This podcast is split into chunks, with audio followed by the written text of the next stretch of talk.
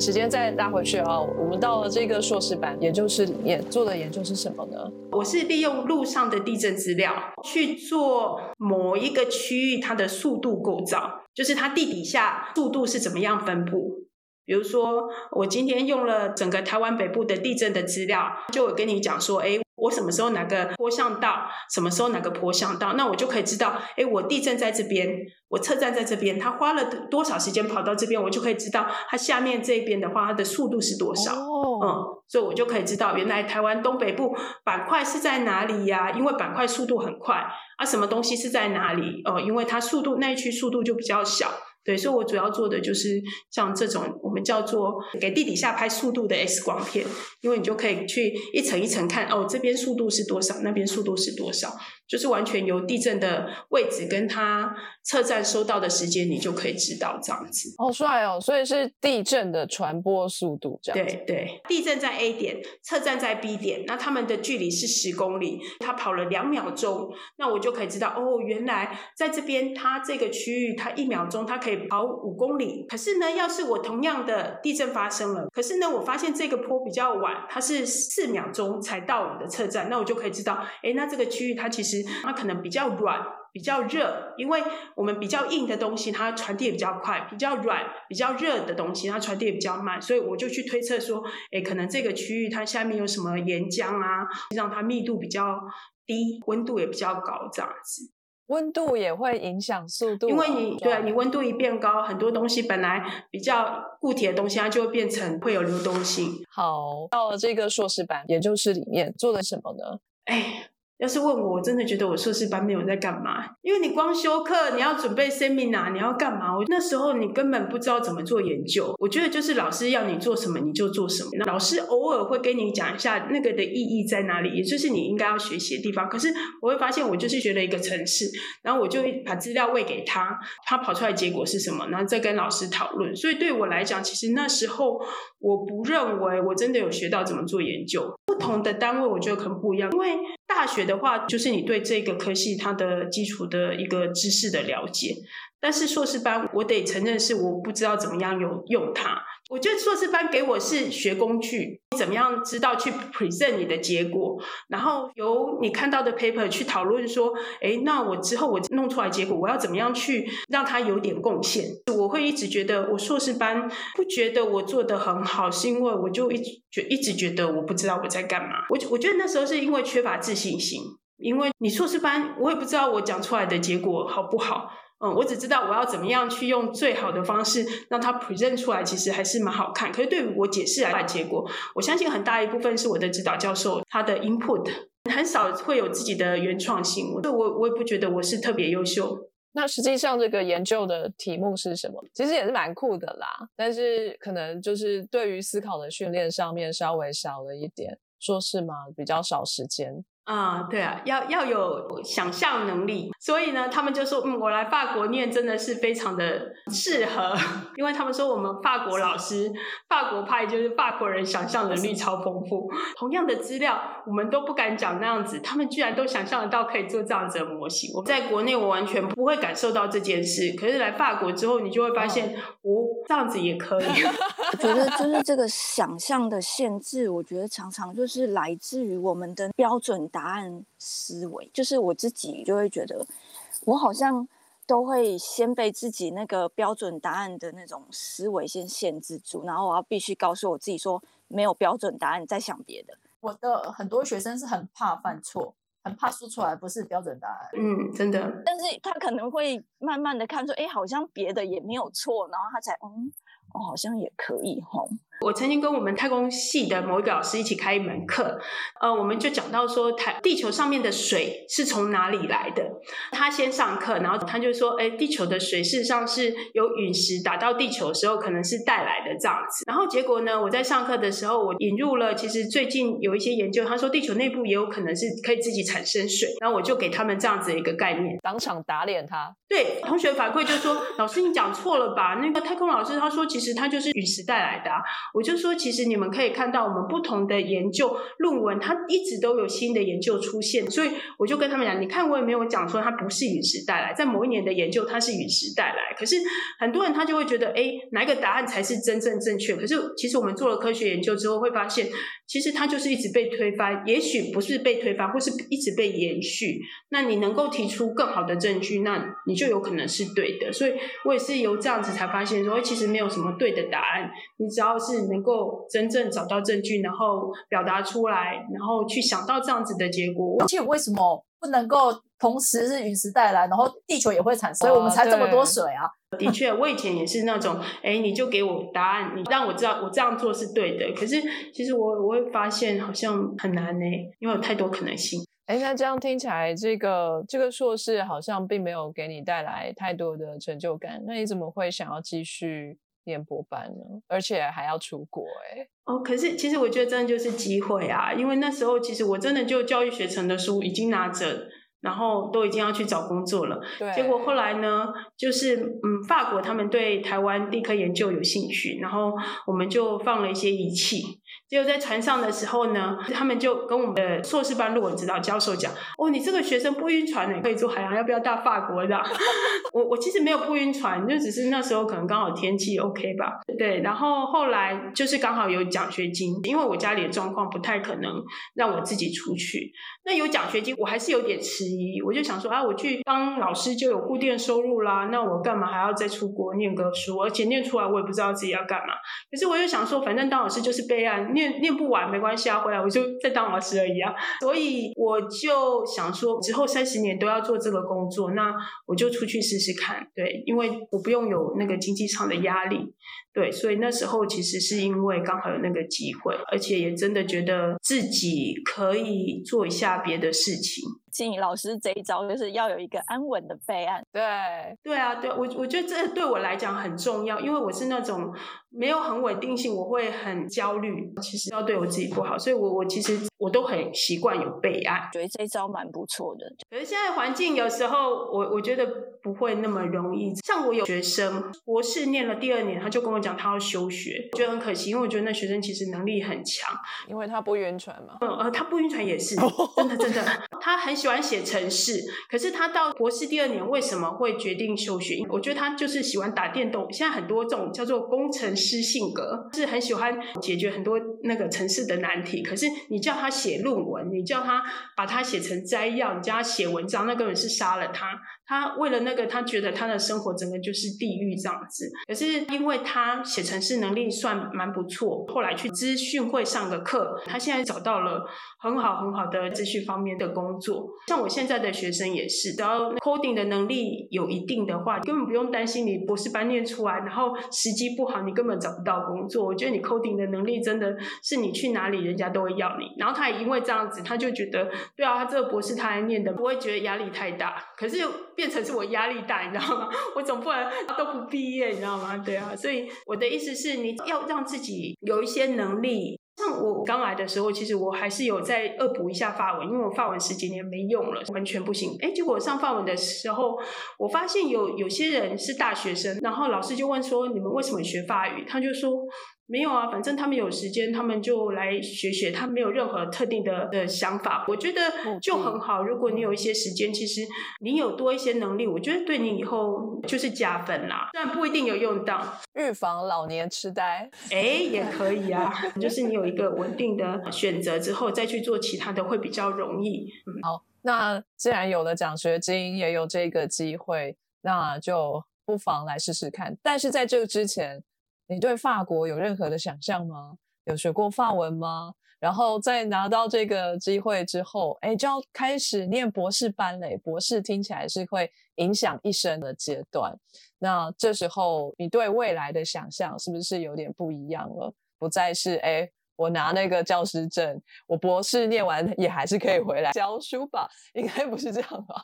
可能就会变成说，哎，博士拿到之后，我们要在学术的领域里面。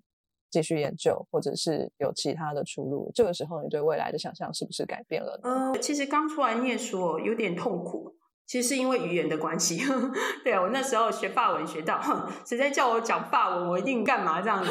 就你觉得你完全不被了解，人家也没有耐心，所以是到法国之后才开始念法文。对啊，就到法国之后才开始念。诶刚开始到的时候还超开心的，就会完全一个不同的世界啊。那然后你还没有遇到真的是你比较正式的文件没办法跟人家沟通或是什么的时候，你刚开始你就只是生活，哎，比一比，人家知道你要干嘛，哎，就觉得还蛮开心的这样子。可是后来是真的就是要跟人家相处，什么才会发现语言真的是很很难的一个问题。我学语言又学的特别慢，所以那是第一个难关。那接下来，因为学完语言之后，就是进入到议题。那进入到议题的话，其实还好，因为现在在法国很多单位他都讲英文，而且法国的博士完全不用修课，很多国家应该都是这样子。台湾蛮特别的，我们要一百个小时，哦，一百个小时哦，对不起，那我不晓得。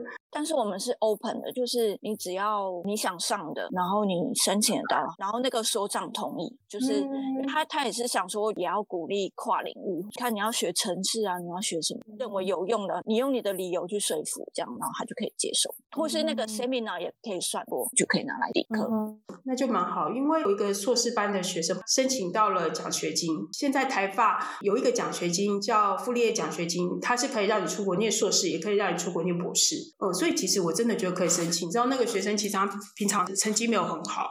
可是他只要愿意申请，他居然上，他自己都蛮惊讶。而且他本来申请到只有一年补助，他这这边老师又愿意帮他加一年。而且法国的研究，他是常常会跨国，所以他虽然跟法国老师，他还跟德国合作，所以我那个学生他就跑来跑去。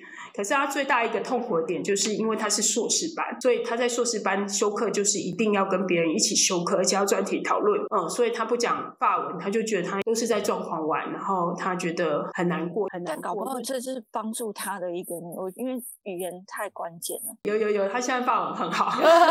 硕士班是有差，可是博士班真的现在大部分其实语言不是这么重要。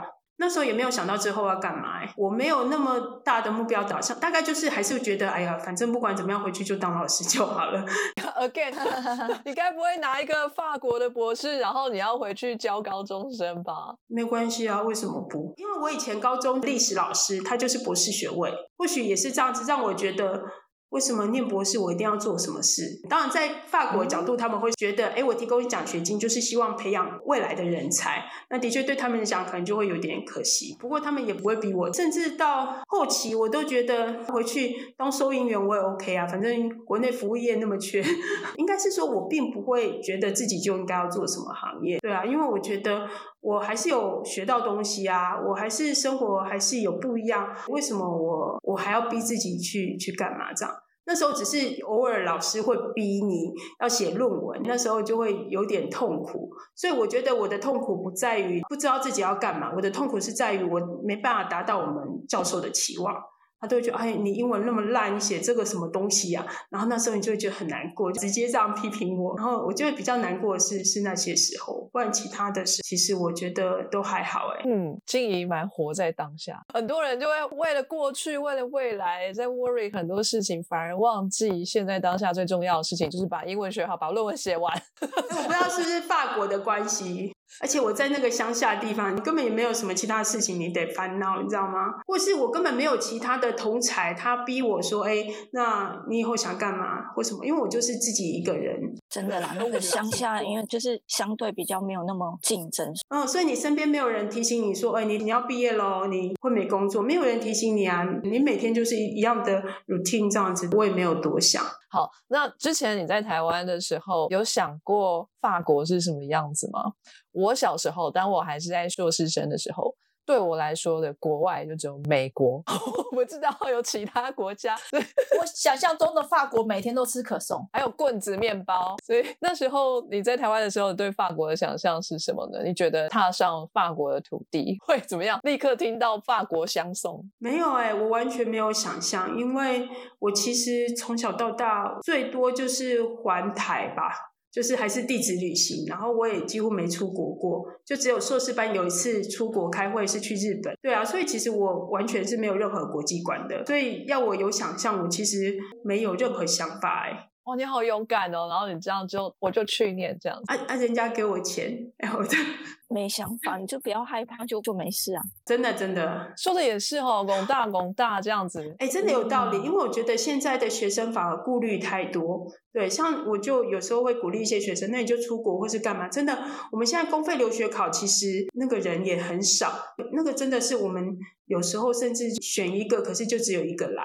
哎，我这样讲会不会太那个？不是，真的鼓励大家，其实很多机会大家不要觉得很难。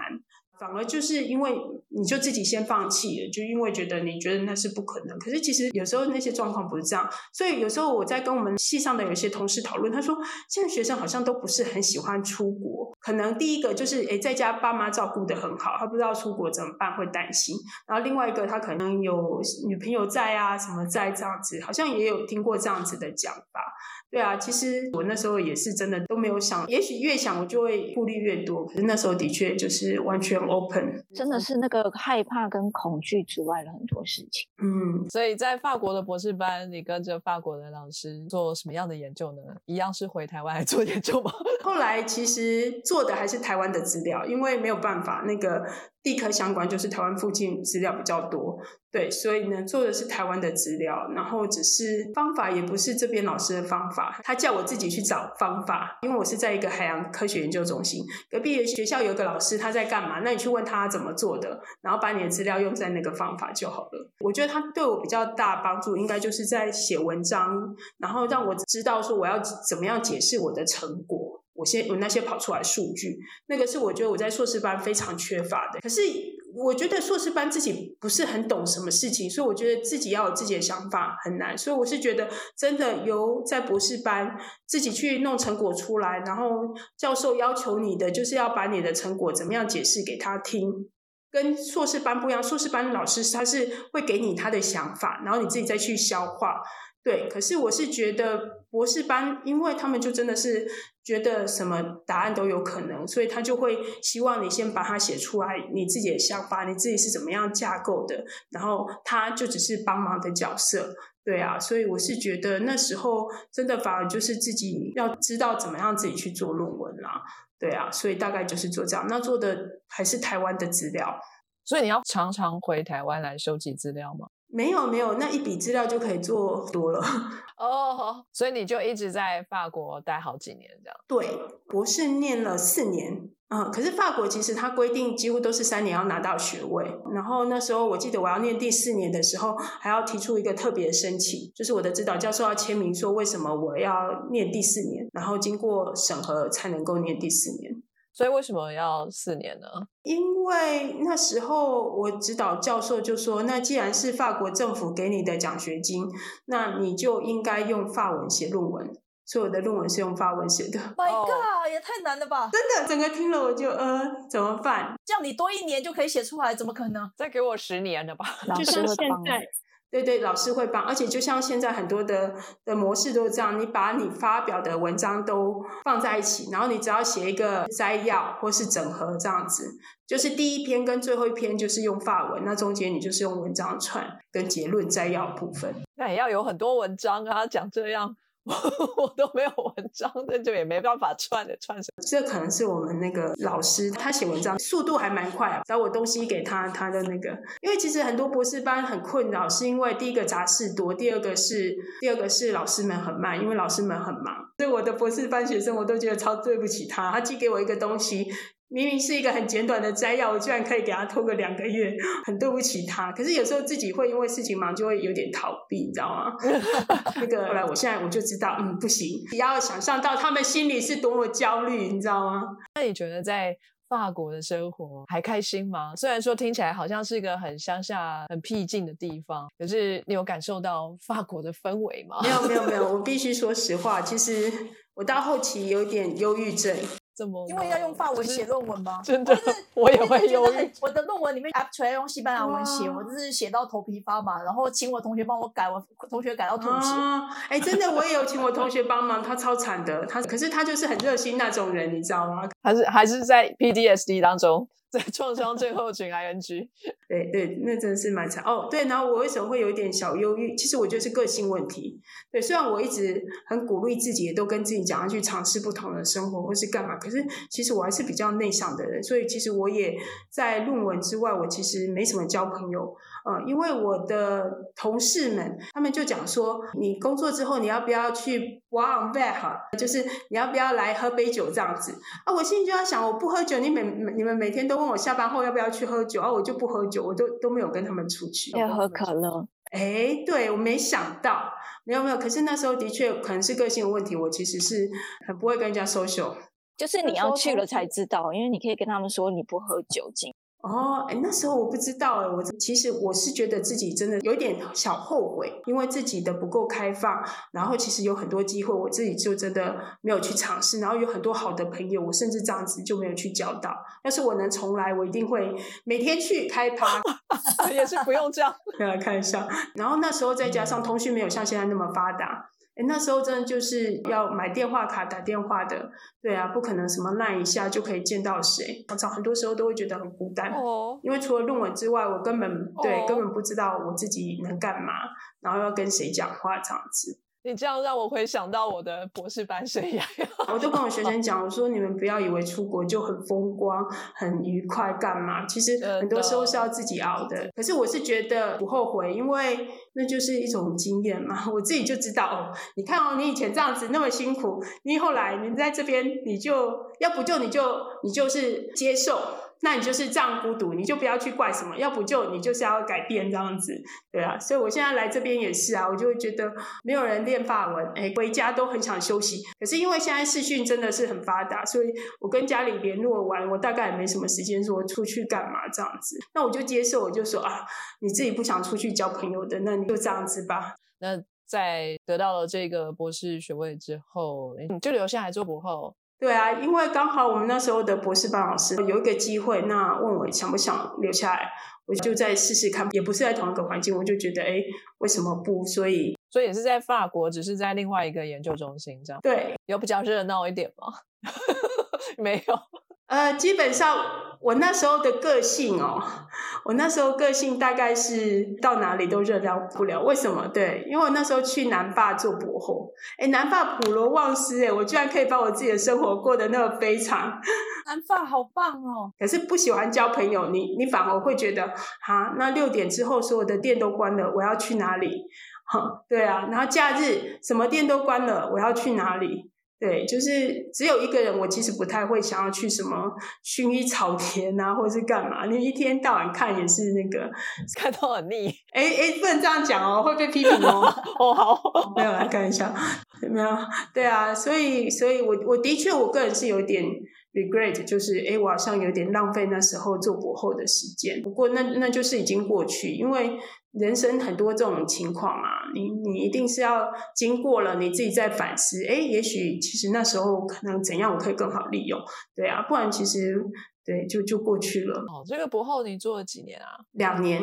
哦，那还蛮正常的。那这个题目是博士论文的延伸吗？算是也算不是。为什么？因为有部分的题目是博士论文收的资料，在博士后的时候把它再处理完。然后发表，然后另外一部分是博士后的那个老师，他自己也有他的题目，所以呢，就是同时做两遍。那博士后的那个老师，他也蛮支持原来的在博士收的那些资料，所以呢，两个就同时做这样子。在法国就是领域内的博后好找吗？其实真的是看。运气或是时机，像 COVID 这两年来，其实真的有很多博后跟我讲海洋领域的，他们说他们本来已经讲好去哪里做博后，结果因为 COVID 的关系，那个航次他没有办法去收资料，那没有资料，我要聘一个博后来做做什么？没没东西做，所以他说他本来跟人家讲好博后就没了。对，所以其实我真的觉得是要看时机。然后我的话是刚好我们的老师跟这个博后老师他有认识，然后那时候他们有讨论说老师愿不愿意，有没有钱可以收，刚好那个机会就是有这样子。博士指导老师还蛮帮助你在找下一步的发展。我我觉得也许应该都会，当然自己也要去争取，因为我我就有另外一个同事。本来不是正式的老师，结果呢，他后来去开某一个会的时候，在嗯海报的讨论的时候，他就问一下，因为他还他只是博士毕业，他还没有找到正式的教职。可是他是专案教授，还不是永久职。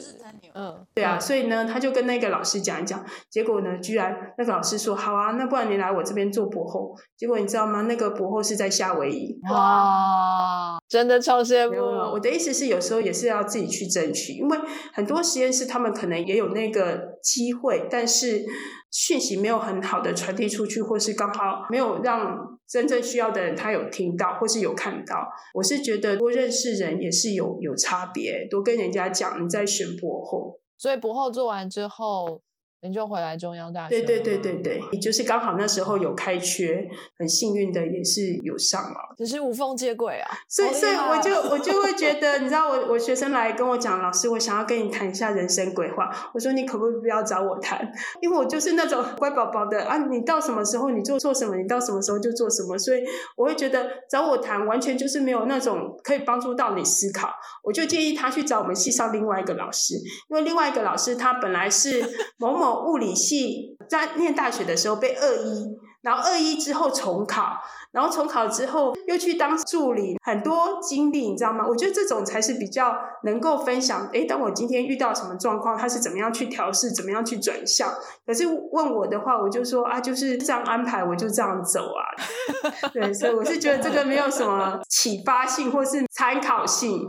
从旁观者的角度看，就会变成 strategy，就是教会是可以走的顺遂的一种模式，还不错参考。就像你说，你会按照你自己个性，然后就会有一个安稳的备案，然后但是你又会鼓励自己去挑战别的。就尝试别的，然后在这时候就会遇到呃不同的机会，然后可能在不同机会就有不同的路径出现等等的，然后你也很正向的会去接受、去体验的，就是这些态度我都觉得是有影响的。而且一路上以来也有很多的取舍，要想自己心里真的不喜欢的，就算家长或是整个商业趋势一直鼓励你要做的，如果你真的不喜欢，千万我就算是按照那个路走，可是我也知道说啊，我妈她说当律师当医生啊就是不可能啊，我就是没有兴趣。就算不知道喜欢什么，但知道不喜欢什么，也是一种选择的策略，这样对。而且也不是一定赚到钱的行业或是科系就是你的最好的选项。不要觉得哪一个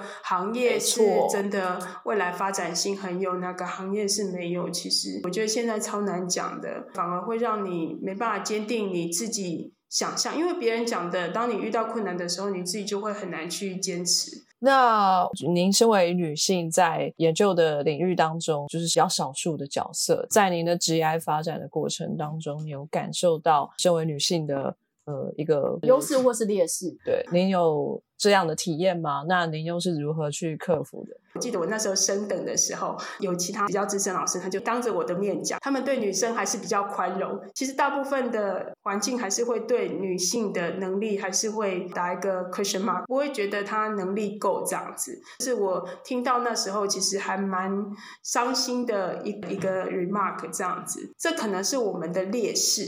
但是有时候我的个性，我会觉得哦，那也许就真的是我的不足的地方，我就会更努力去证明。他听他这样讲，我就毛起来要写文章，跟他拼了。对对，有一些成见，但是有时候我真的很难去讲那是不是真的成见，并不是我怀疑自己，而是我不知道是因为现在太要求男女平权还怎样，他们真的会因为你是女性，还是会改变一下本身的做法，他会让整个规定不是那么死。有一些比较柔软的一个氛围，当然，因为我们有时候海洋研究船并不是那么的容易使用，就是因为很多人要出海的话，其实船期不是那么容易排，有时候我们就必须要用一些小渔船。那小渔船，你知道那些渔工全部都是男生，然后实验室里面也都是男生，然后那时候就只有我一个女生要上船。那你知道那上厕所真的是超难的，因为他们就是全部就是对外这样子直接解放，你知道吗？然后我就不知道我应该躲哪里。第二次就跟我的团队讲了一下，说嗯，这个是不是我不上去，大家会比较方便？然后他们也 OK 啦，他们算蛮支持的，所以我觉得这也是生理上的一个限制。除此之外，其实我觉得。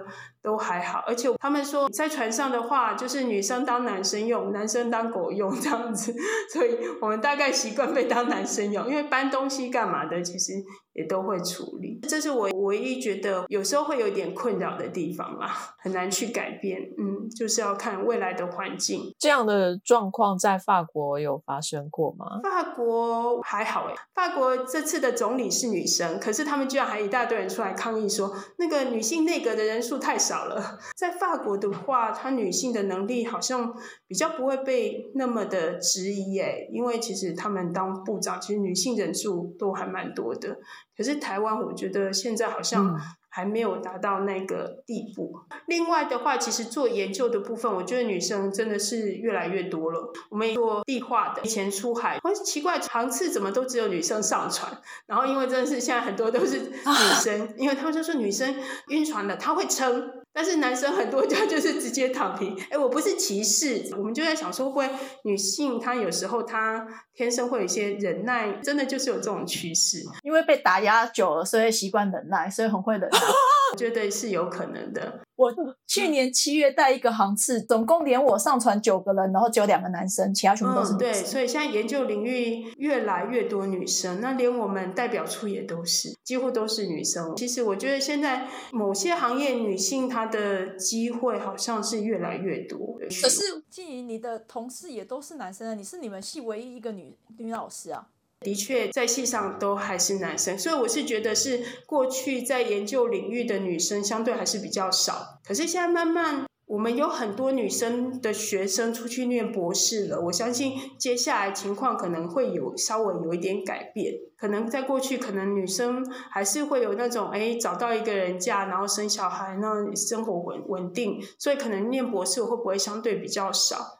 很久以前啦，我那我那个时代，可是那个时代当然现在反应过来的就是有没有当老师。可是现在很多回来找到教师人员真的是女性啊，地址相关就很多，超多的。对，所以我相信慢慢其实有在改变了。可是，在台湾都会说女生念太高，男生会怕，对，会嫁不出去之类的。哎，多多，你你你很年轻哦，这个应该是我那时期。会有长辈都会说啊，也 有同学说，我说那那是你们的问题，不是我的问题，就是比较在台湾会，也在国外还好吧？对啊，那就是要看个人价值啊，因为可能是我身边太多例子啊，就算嫁人，他他们也没有相处很好，我就开始怀疑传统的价值。也有很幸福的，我不能这样讲啊，但是就是每一个人是不一样的 case。是是，那节目的最后呢，不知道静怡有没有几句话想要跟现在正在想要踏入海洋研究领域的女性，就是后进们。说几句话，的，真的非常鼓励。那是一个平常你根本很少能够接触到的领域，特别，而且我觉得它机会目前来讲也相对比较多，因为比较少人会想到要去做海洋研究，所以我不排斥的话，真的是可以去尝试看看。另外一个的话，就是如果自己想要去做什么，就就努力去争取啦，不要想到说，哎，别人怎么做，我这样子好像并不安全，因为。现在其实生活并没有那种唯一答案，就是你按按照着这样模式做，你就是会成功。你就按照你自己的步调，然后如果你已经觉得你有思考过，你就先不要去怀疑这样做是对或不对。因为我其实我从以前到现在，我觉得最遗憾的一件事就是我花了太多时间在犹豫，在决定我这样子做。对或不对，或是啊，我以前不应该做什么？比如说，好，我我举一个很简单的例子，你知道有一次我们抽奖，有一个老师他那个海报没有印出来，他就请我帮他印，然后呢，我就去帮他印了。结果我走出我的办公室的时候呢，然后就有学生说：“老师，你怎么在这边？”我说：“怎么了？”他说：“老师，你刚刚被抽到一台 iPad，可是你不在，所以那个又重新捐出去。”你知道那天我超难过，你知道吗？然后我整天好像都毁了。可是我自己心里跟自己讲说啊。啊，就没抽到有什么关系？可是我那一天真的觉得，哎呀，为什么？早知道不要去印什么什么。可是我就不知道为什么那一件那么小的事影响我那么大。我发现，当我一直在纠结某一个事情，在那个情绪下，我什么正事我都做不了。可是虽然我不知道那件事为什么会让我这么纠结，所以我现在都会训练自己，就是什么事做了，你现在。唯一能够补救的，你就是看怎么样去改变，或是至少让你心情不要那么备受影响。你其实就是自己获得了一个东西。所以，我我真的觉得大家不要一直纠结在早知道我就选那个，早知道我就要选那个，已经做了，那你就在我这样子的条件下，我怎么样可以让自己至少不要被受影响，让我从那边得到什么教训呢？这个就会让你自己是慢慢强大。真的，我是觉得人生真的很神奇。到现在我都觉得，哇，原来我走了那么多的时时间，其实就是要让我学习，遇到什么事的时候，其实我就是知道，哦，这样处理原来是这个样子，就慢慢成长。然后有一阵子，我一直在找人生的意义到底是什么。我真的，我见到某一个，我就说，你跟我讲人生的意义是什么？我同事又跟我讲，你不要问这个问题，好了，这个问题很无聊，哎。我说：“可是你有对我很重要，你知道，我根本不知道我该干嘛。是不是到法国念书都会这样啊？朵朵也会问人生的意义是什么？真的好，哎，我们两个下次讨论一下。真的是在法国，但是我觉得很好啊，就是你可以思考人生，与其纠结那所谓什么标准答案，你还不如好好想想怎么样可以把人生过得更好。”对啊，所以我我其实就会觉得说，哎，慢慢从不同的经验，其实我就发现，对啊，做了错事，也许他就是让你知道说，哎，你怎么样应该要去弥补这个过错，或是你根本不需要弥补它，因为它就是一个让你成长的机会。那不要太纠结，太让你自己在负面的影响上，因为我我觉得那是完全没有用的。可是偏偏自己的天性还是会让自己纠结在那一点，我就觉得超有趣的，然后就会开始分析，哎，欢迎来法国，开始一起思考了。好，今天呢非常感谢各位的时间，也谢谢静怡呢跟我们分享这么多的故事，一路上到现在已经在法国为国家层级的办事处来做努力了哈，希望呢有更多的。